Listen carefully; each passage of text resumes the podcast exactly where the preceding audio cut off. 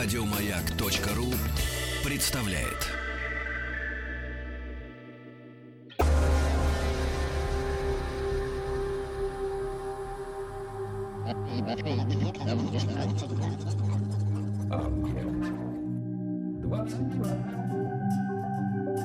Объект 22. Литературный, литературный, литературный Нобель. Нобель. Нобель. Это «Объект-22», я Евгений Стаховский. Очередная серия проекта, посвященного лауреатам Нобелевской премии по литературе. Сегодня 1972 год.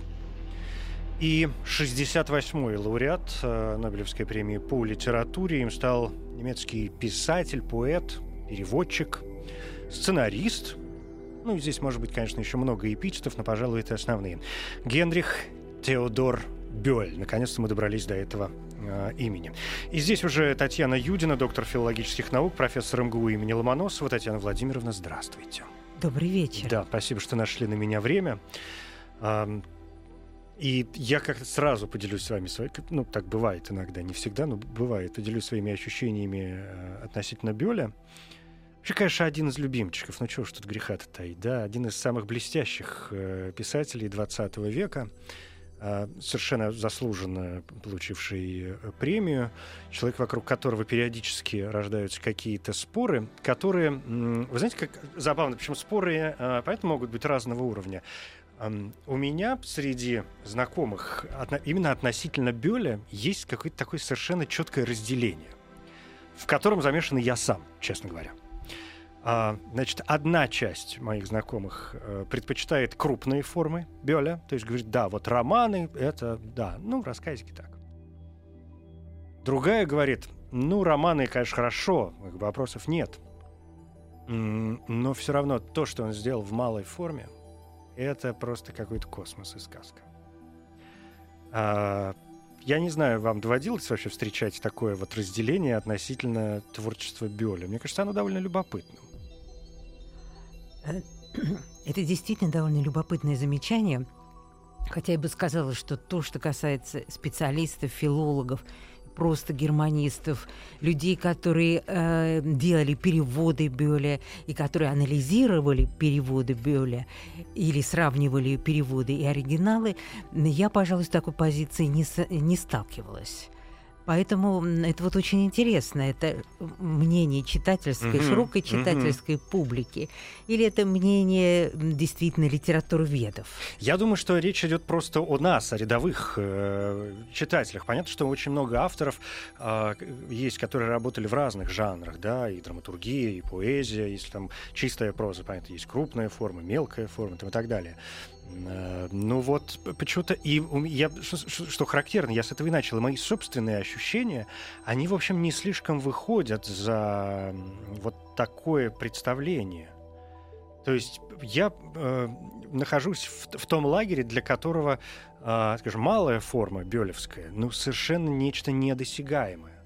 То есть если его романы совершенно блестящие, конечно, ну вот как-то можно проводить какие-то параллели, может быть, ставить в один ряд, ведь практически все можно поставить в один ряд с чем-то, то то, что э, Бёль сделал в рассказах, ну, это какие-то удивительные, совершенно эксклюзивные вещи. Ну, безусловно. Э, я бы сказала, что, конечно, Бёля мы воспринимаем все-таки ну, многие, по крайней мере, воспринимают те, кто читали Бёля, в целом, как вот эту вот такую угу. многогранную фигуру, где и романы, и малые формы, и каждая из этих форм, она открывает что-то новое. В рассказах, конечно, очень много личного от Бёля, очень много субъективного, когда он описывает, в частности, опираясь где-то и на стороны своей биографии, вот этот переход. Э, у него есть рассказы, где он э, работает с этим контрастом. Жизнь города и жизнь на природе, жизнь вне города. И он как раз очень много пишет о вот этой вот особенности урбанной культуры, об особенности человека в условиях города, о, об анонимности города или, скажем так, об анонимности личности в рамках крупного города. И о трансформации самого города. Безусловно. Потому что порой возникает ощущение, что ну, не человек меняется в тех или иных э, условиях, да, под воздействием тех или иных обстоятельств, городских перемен, которые могут сказываться и в архитектуре, да, и в расположении, и в борьбе властей, я не знаю, с какими-то событиями, происходящими в городской жизни. Но такое ощущение, что город меняется под воздействием порой конкретного человека. Что-то вот у Бёля это чувствуется. Да, э, при этом мы не должны забывать, что город для Бёля – это, в общем-то, города Рейнской области. Это Кёльн, это вот... э, Он особ- родился в Кёльне. Да, безусловно. И вот эта вот специфика, особенность, и женщины на берегах Рейна, мы помним, это его произведение. И вот это нельзя забывать и об особенностях вот этой рейнской культуры. Вот это интересно, чем бы она отличается от любой другой немецкой культуры? А я вам скажу, чем. Прежде всего, то, что первое приходит в голову Рейнская область, это та граница, до которой дошли римляне. Мгм. Это римляне, которые, как Это мы знаем, конец Римской империи. Там вот Да. где они были остановлены, это Рейн что у нас? это, где-то в так районе... сказать, левые и правые Да-да-да. берега. Это Мгм. была граница. И Кёльн это как раз э, то- тот регион, куда дошли римляне, где они куда они принесли свою культуру. И, как мы знаем, римляне, они работали с городами, они создавали города. В принципе, римская культура, она эм, урбанная культура. Вот это... Поэтому это не может не влиять. Ну, не это, и надо сказать, что вот эти вот Ре- Рейнская область, следы вот этой римской культуры, они существуют, они присутствуют в условиях вот этого немецкого регионализма. И Вообще вот это вот интересно, да. мироощущение, Мгм. оно есть. Вообще интересно, знаете, подумалось о том, а, как мы как-то сразу заговорили о городах. Интересно, как на самого Бёля могли влиять эти города. И, может быть, а, вот эта важная часть, да, о которой вы нам сразу напомнили в его творчестве, ока- оказывается для него столь важна и столь прозаична, в хорошем смысле этого слова. А, то есть столь очевидно, что ведь он сам, а, родившись в Кёльне и прожив там в нем э, достаточное количество времени, впитав, по крайней мере, да, вот это все такое кёльнское. м, То есть он родился в городе, где есть знаменитейший Кёльнский собор, который, по сути, является градообразующим предприятием, да, который там строится, и до сих пор, по-моему, его продолжают строить. Его регулярно, Регулярно реставрируют. его строят, и рядом, строят, и рядом да. с Кёльнским Мгм. собором раскопки, э, на основе которых создался этот так называемый римско-германский музей. Да, то есть вся вот эта история какая-то вы- вытащенная из, из, из такой глубины веков, вот это коллективное и бессознательное, сработавшее внутри одного человека, в- вот что, наверное, интересно и важно, да, если говорить об истоках бёлевских. Ну, э, бёлевские истоки, они, в принципе, я бы их не суживала до Все, э, пойдемте таких дальше. границ. Значит, а этот обозначили. Дальше пойдемте, да. Что еще? А что еще за истоки? Ну, эм, биография э, Бёля, хотя бы то, что его жизнь пришлась на период очень э, крупных, трагических в том числе событий. Напомним, что он родился в 1917 17 году. году. То есть э, к моменту э, такого приблизительно сознательного периода, да, период э, там, пубертат и вообще входа из детства во взрослую, там, в юношескую, да, какую-то приличную жизнь, это самый, в общем, это середина 30-х годов. А все мы прекрасно понимаем, что такое середина 30-х годов в Германии. Да, безусловно. Самый кошмар и ужас, вот он начинается. Поэтому в какой-то степени он был именно современником 20 века, и, естественно, он был участником э, вольно или невольно тех событий исторических, которые э, определили все лицо 20 века. У нас есть какие-то данные, ну или, или насколько это важно вообще, э, раз уж мы об этом заговорили, мальчик растет в Германии, уже в общем в гитлеровской Германии, да, и э, надо же как-то, как-то же надо жить. Ну вот есть в Советском Союзе пионерская организация. Это же невозможно представить, чтобы, чтобы ребенок не стал пионером. Это же кошмар и ужас, и это же позор. То есть, если человека не принимали в пионеры, то его сразу, как правило, отправляли на учет в детскую школу, комнату милиции и со всеми вытекающими последствиями, да. Т- Там же тоже происходили приблизительно такие вещи, и образовавшийся Гитлер-Югент, и все на свете, вот эти какие-то молодежные организации, в которых нужно было участвовать. Ну, как мы знаем из, биог... из биографии Генриха Бёля, он закончил классическую гимназию. Причем полностью он ее закончил. Он получил э, свидетельство об окончании надлежащий абитур классической гимназии. И э, таким образом вот образование его было сформировано, в общем-то, в рамках именно такой классической э, гимназии. А, но дальше мы знаем э, из его биографии, что он был э, призван э, на такую именно достаточно простую э, службу, и э, в этом качестве, как военный, он э, участвовал в действиях вермахта. Да, в разных приз, странах. призвали на службу, в разных странах, да. да. Это была и Франция, угу. это была и Венгрия, это была и Россия. Поэтому э, Генрих Бёль, конечно, очень хорошо знал, что такое э, война. Он, э, известны его письма, он писал родным письма с фронта, и э, письма его матери 42 -го года, и письма его э, семье, братьям и сестрам 44 -го года, и где как раз весь этот ужас военный э, и неприятие, и в то же время необходимость участь, участия в этом все это э, Бюль э, есть в его переписке. Но я бы хотела здесь еще отметить одну вещь, что, собственно говоря, в этом он был не уникален. И если мы посмотрим на плеяду многих немецких известных политиков, недавно вот ушедшего из жизни бывшего федерального канцлера Хельмута Шмидта, это уже достаточно давно ушедшего Вилли Бранта, канцлера. Кстати сказать, это очень характерно, что раз вы говорите о э, Нобелевских лауреатах, Генрих Бёль получил свою Нобелевскую премию в 1972 году, а Вилли Брандт Нобелевскую премию мира в 1971 году. И поэтому это особое поколение которое сейчас ушло или почти ушло. Это поколение, которое знало не, не по словам, не по фильмам, не по рассказам. Оно знало, что такое военная конфронтация. Оно знало, что такое ужас крупной европейской э, войны, действительно мировой войны. И это в значительной степени определяло их э, политику, это определяло их гражданскую позицию, и это, конечно, если говорить о писателях, определяло их творчество.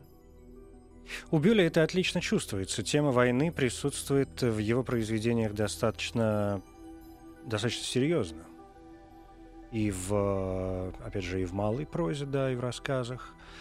А, один из самых пронзительных э, его рассказов, да, «Путник, когда придешь в СПА», знаменитейшая вещь, совершенно на взрыв, так, и, так, которая так просто разрывает на части. Да. А, и, и где соверш, совершенно становится понятно вообще, что человек, который ее написал, э, он ну просто ну не мог не вериться в то, что э, этот человек, зная о его участиях в военных действиях, ну, то есть, ну у меня абсолютное э, какое-то ровное и, и мне кажется очень правильное к этому э, отношение, э, которое можно в двух словах определить как да война, человека призывает на военную службу, ты не можешь не идти, а страна идет воевать. Люди, которые призывают тебя воевать, это вроде как лидеры твоей страны. И ты не можешь быть предателем, преступником, э, потому, ну, потому это потом же все проясняется, да. Я как-то рассказывал уже эту историю, но мне кажется, это тот случай, когда можно и м, повторить. Я как-то встречался с одним очень пожилым немцем, а, который э, участвовал во Второй мировой войне и был в концлагере, потом здесь уже в, в российском, и, в общем, много всего. Была в свое время издана книга э, уникальная совершенно, на мой взгляд, вещь, очень интересный взгляд на одну войну, на одни, на одни события двух участников, немецкого солдата и русского солдата.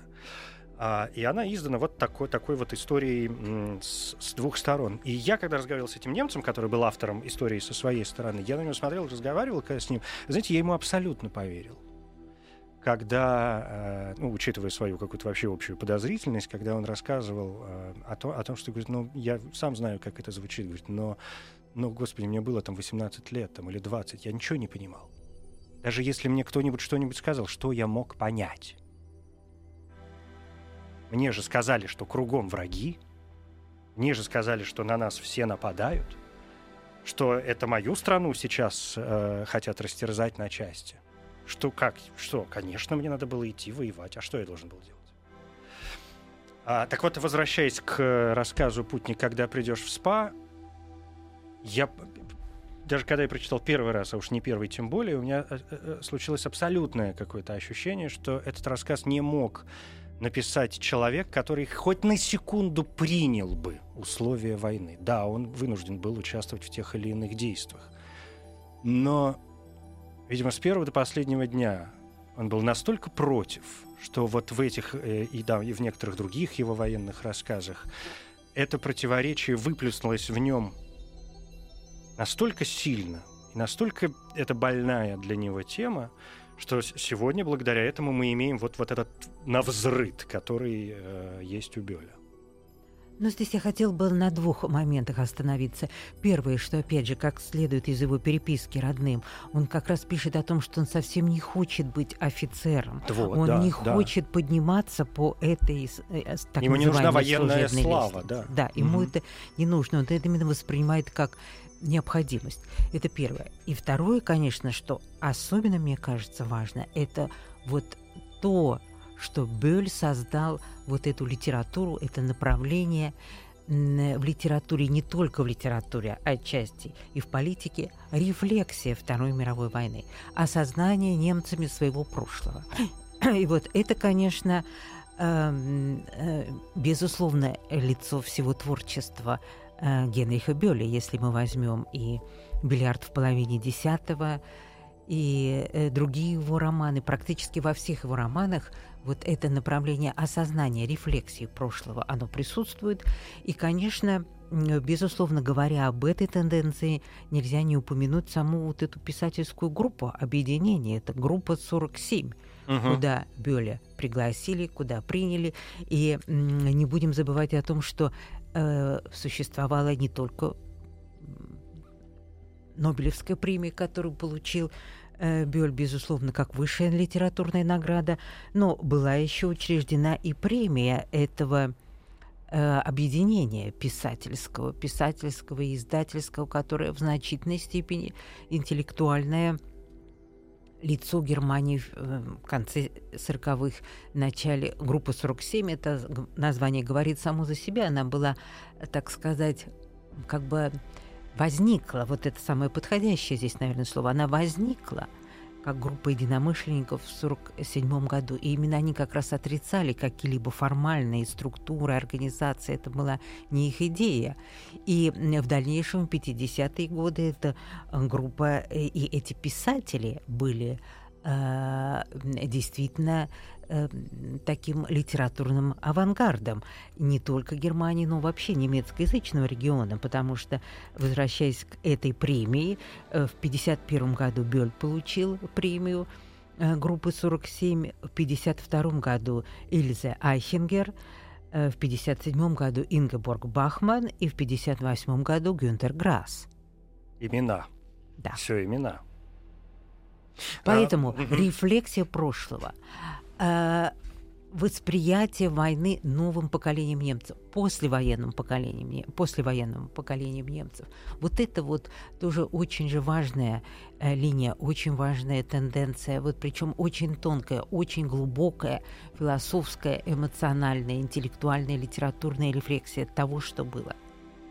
Группа 47, если я не ошибаюсь, сейчас поправьте меня, может быть, э, если я вдруг заблуждаюсь, но она ведь возникла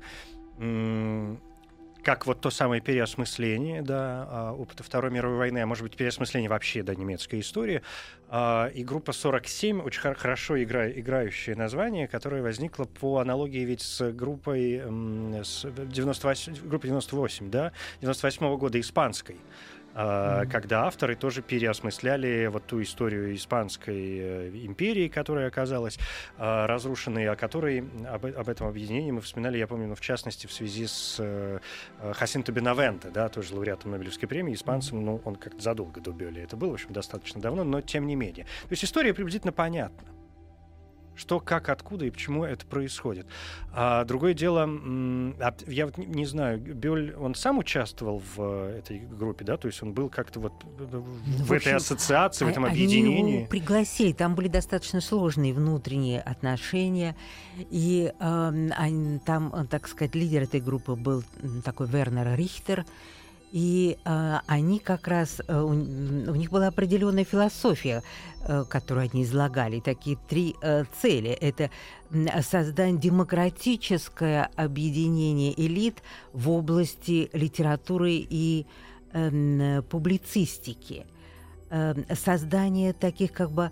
Э, прикладных методов распространения демократии, демократического восприятия мира и демократической Германии среди индивидуалистов.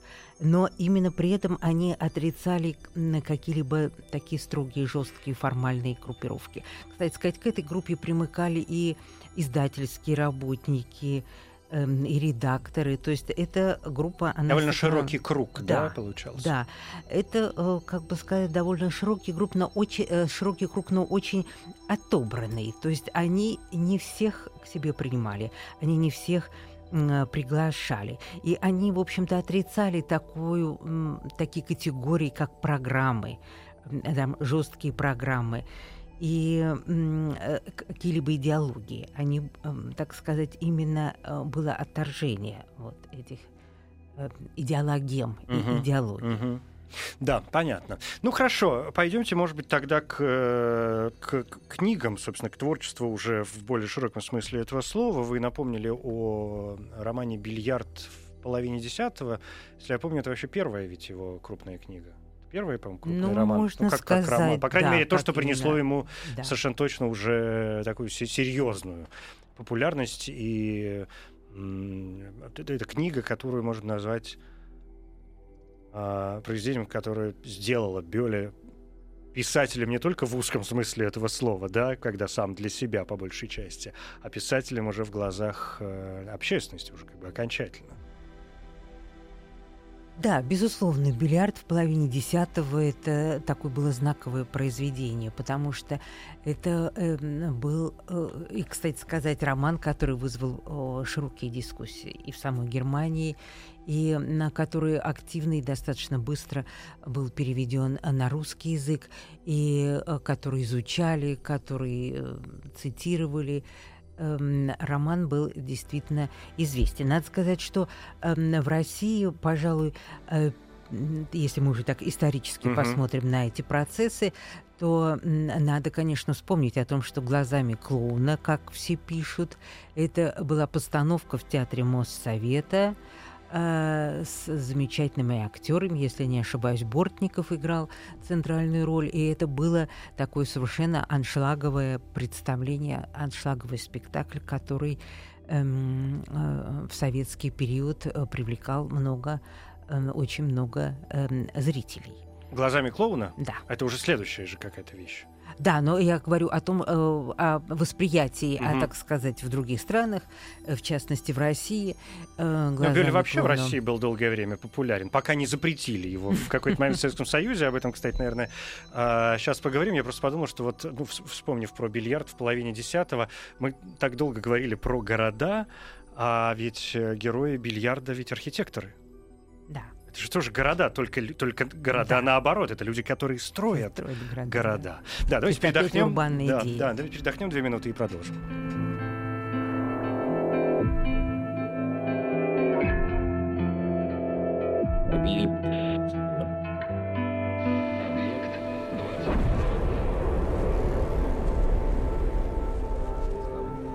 Объект 22.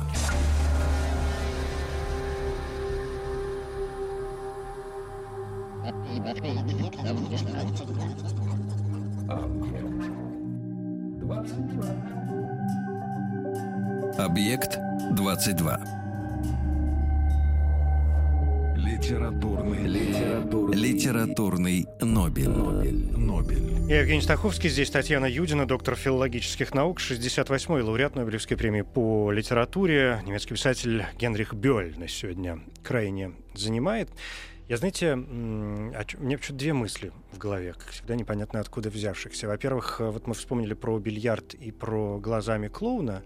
Такие удивительные истории, где, понятно, хочется найти много параллелей, где действие, по сути, происходит в течение одного дня. А, хотя это романы, и, там хочется чего-то такого большого. При этом в э, бильярде, в первом э, произведении, а, мы вспомнили, что там архитекторы, и там происходит какая-то вот эта связь э, поколений, воспоминаний, каких-то отсылок, поэтому вроде как место, то есть и время действия, да и место действия совершенно не растянуто, но за счет каких-то воспоминаний и параллельных историй кажется, что его достаточно много. И я почему-то подумал, что за мода такая у немецких писателей начинать свою литературную жизнь с каких-то вот семейных, почти эпических э, произведений, где в центре обязательно должна быть семья, э, а дальше уже все остальное. Да, конечно, э, действительно, это совершенно справедливое наблюдение, Евгений. Однако эм, нельзя забывать, что семья, вот та послевоенная семья, многие проблемы послевоенной Германии, они именно через семью и решались. И, между прочим, там поколение детей, оно э, критически воспринимало то, что делало поколение отцов.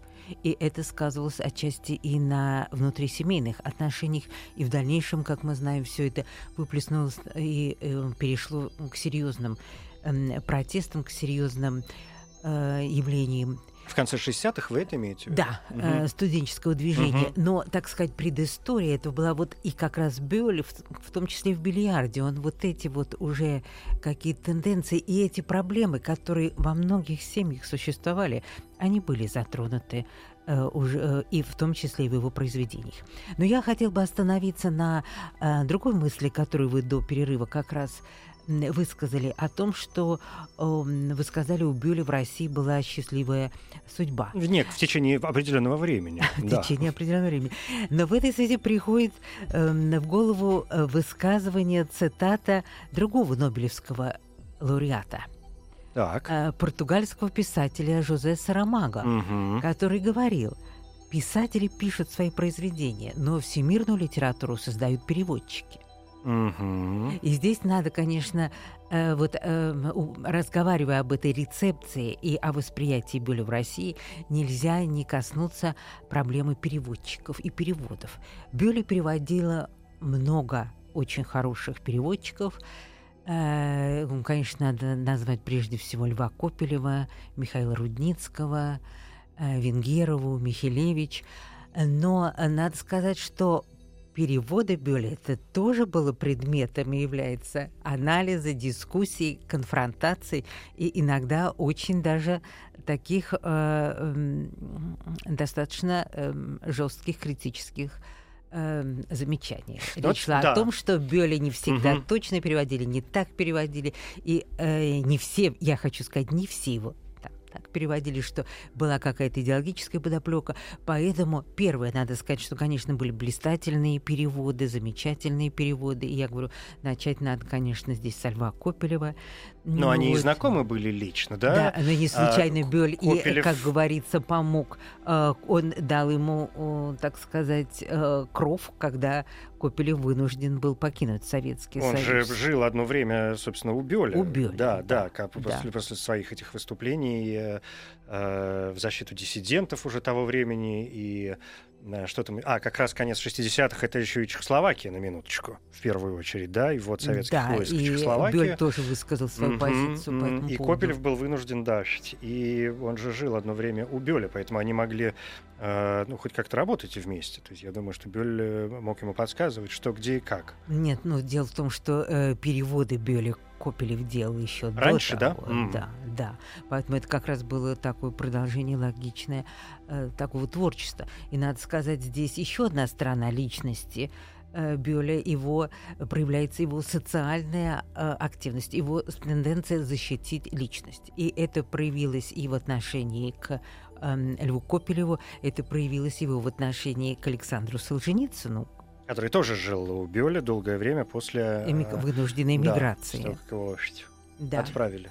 И, э, надо сказать, э, Бёль помог тоже социализироваться в Германии э, Райхраницкому, известному немецкому критику, Мгм. который из Польши переехал в Германии.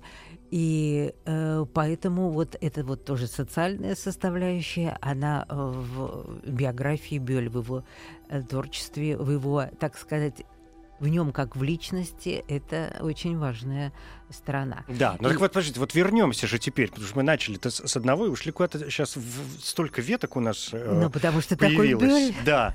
А, значит, теперь давайте по порядку. Мы начали говорить о том, что судьба Бёля в Советском Союзе была достаточно успешна. Ведь действительно его очень много издавали. И старые издания, и переводили много.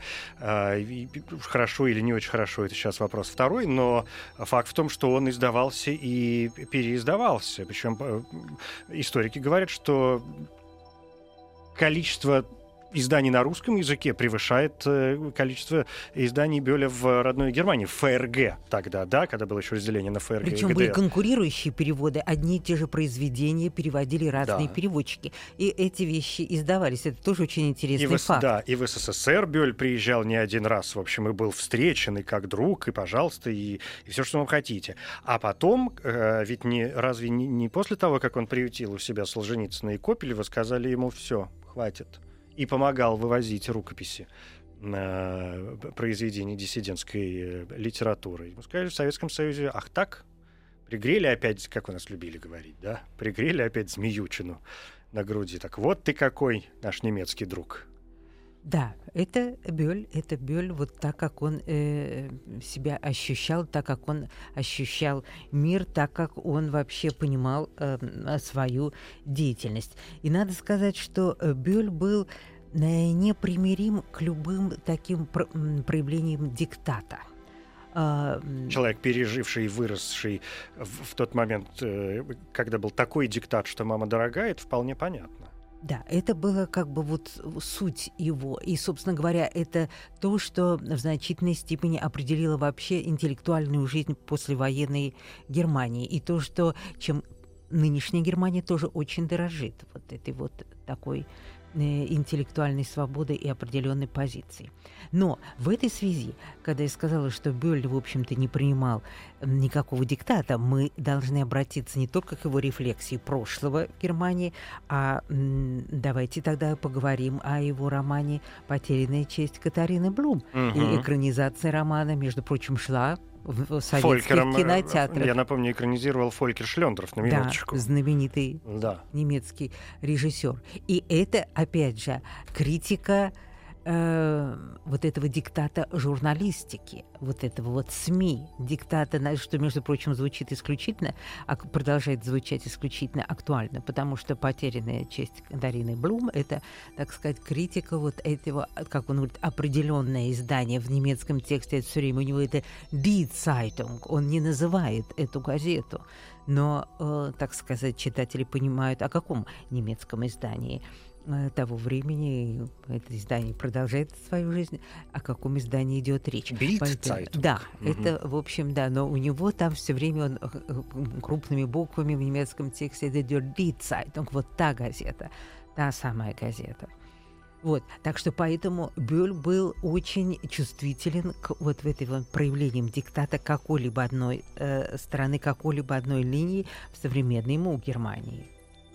А, это же такая террористическая, в общем, история. То есть А, Но я помню по поводу э, потерянной чести.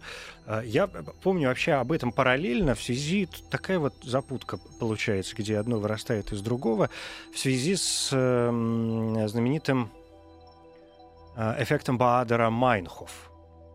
Да?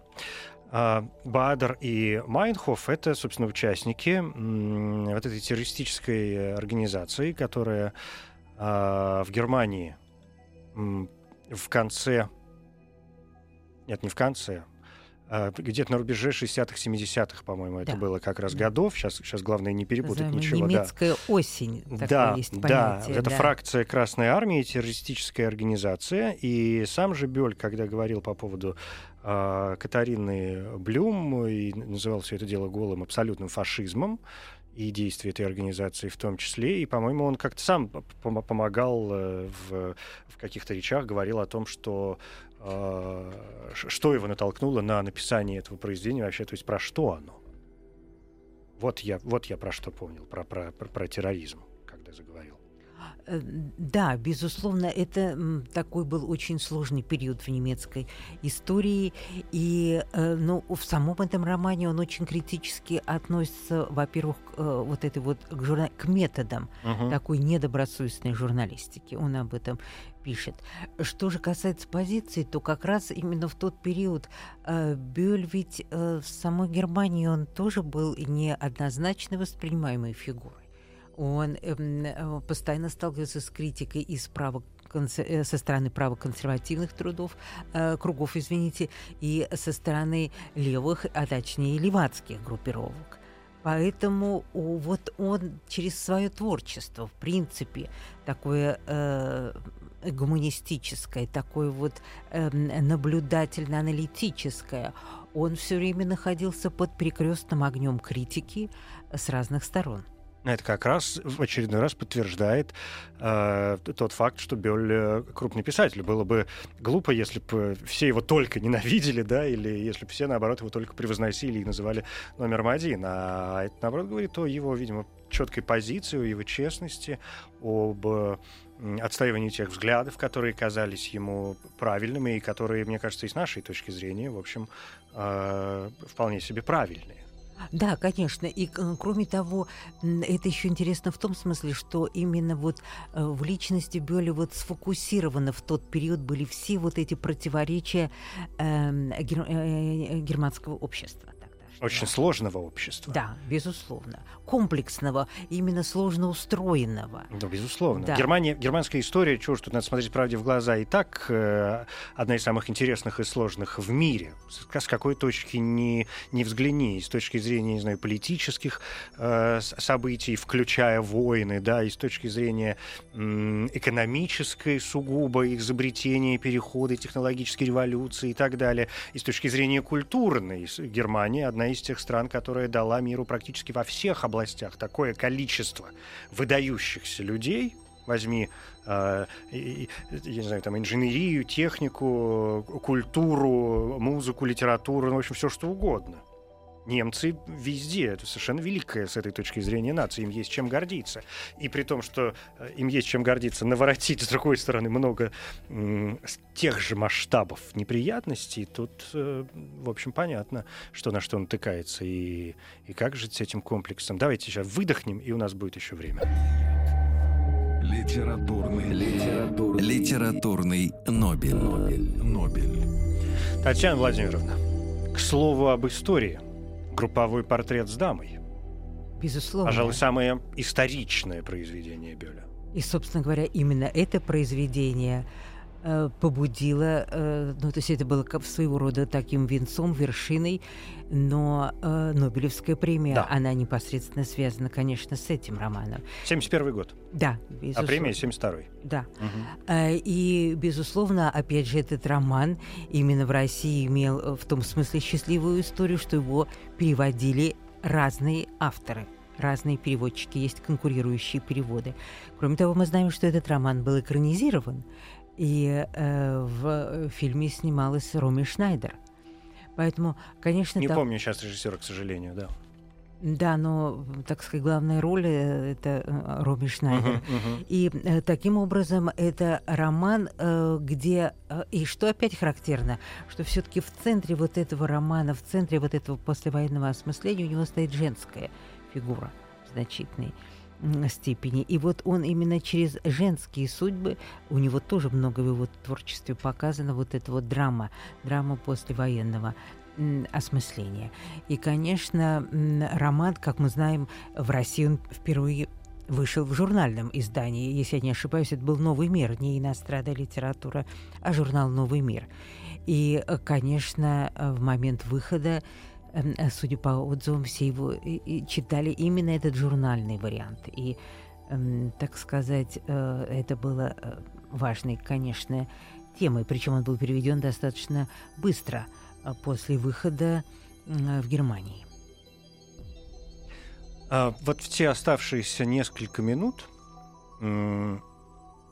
Мы как-то вскользь так много затрагивали тему переводов, и сейчас в очередной раз, да, вы сказали, что он быстро был переведен, есть конкурирующие переводы.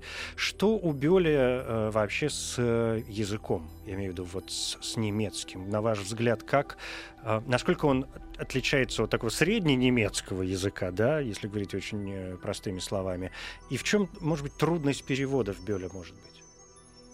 Ну, вы знаете, сравнивать так называемый средний немецкий язык и язык писателя, это вообще довольно сложно. У Бюля своя, конечно, такая неповторимая стилистика, которая создается. Э, так, это э, вся фактура его произведения. Она создает особенный э, язык Бюля. Вы понимаете, я бы не сказала, что вот так чисто в языковом отношении, даже чисто филологически, Бёль, автор, который эм, создает языковые какие-то особенности, трудности какие-то особенные, э, новаторские, что-то необычное. Особенность, трудность, вернее, перевода Бёля – это вот весь контекст, вот этот вот весь мир, который э, Бёль нам преподносит. Это сложность проникновения, может быть, в отдельных случаях э, в его эстетику, в его э, интеллектуализм, в его очень тонкая эмоциональность, которая передается в то же время достаточно такими нейтральными эм, средствами. И Бель, кстати сказать, о своем языке есть опубликованное его интервью одному французскому журналисту, где он, э, собственно говоря, как бы отвечает, что ну, он не понимает, он, он не видит, в чем вообще сложность, в чем особенность его стиля.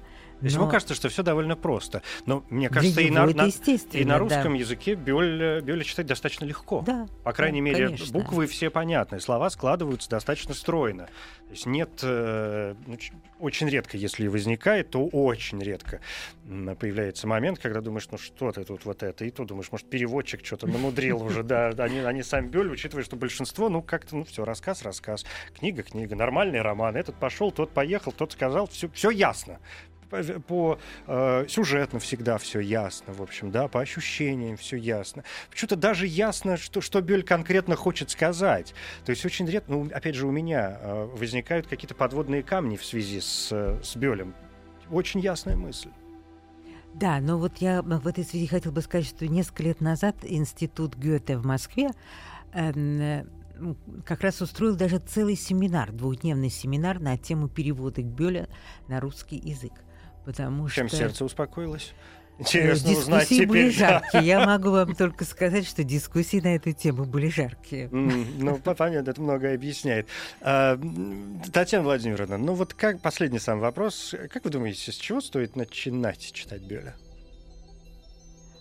Вы знаете, это даже, я считаю, что когда начинаешь, открываешь для себя какого-либо автора, то вот надо брать ту книгу, вот которую ты увидел ту книгу, к которой протянулась рука. То есть Бёль ничем отношение к себе не испортит? Нет. За что первым не возьмись? Безусловно. Все, я вас понял. Спасибо большое. Татьяна Владимировна Спасибо, Юдина, Евгений. доктор филологических наук, профессор МГУ имени Ломоносова. Спасибо. Спасибо. Всего доброго. Литературный, литературный, литературный Нобель. Нобель. Нобель. Коротко говоря, Генрих Теодор Бёль, немецкий писатель, поэт, сценарист и переводчик. Годы жизни 1917-1985. Наиболее известные произведения. Сборник рассказов «Путник, когда придешь в СПА», романы «Бильярд в половине десятого», групповой портрет с дамой, глазами клоуна, повесть «Потерянная честь» Катарины Блюм. Среди других заслуг премия Георга Бюхнера, премия группы 47, был президентом немецкого пен-клуба, а затем возглавил и международный пен-клуб. Бёль 68-й лауреат Нобелевской премии по литературе. Это 1972 год. Впервые номинирован в 1960-м. Список номинантов на данный момент неизвестен. Архивы Академии закрыты в течение 50 лет. В Нобелевской речи Бюль говорил о судьбе страны и вспоминал предыдущих немецких лауреатов премии по литературе, заметив, что последним из них, кто умер в Германии, был Герхард Гауптман, лауреат 12 года. «Сам же я просто немец», — отметил Бюль. «Единственное удостоверение личности, которое мне никто не должен выписывать и никто продлевать, это язык, на котором я пишу». Премия Генриху Бюлю вручена с формулировкой формулировкой за произведения, которые благодаря сочетанию широкого взгляда на действительность и чуткому таланту в описании характеров способствовали обновлению немецкой литературы.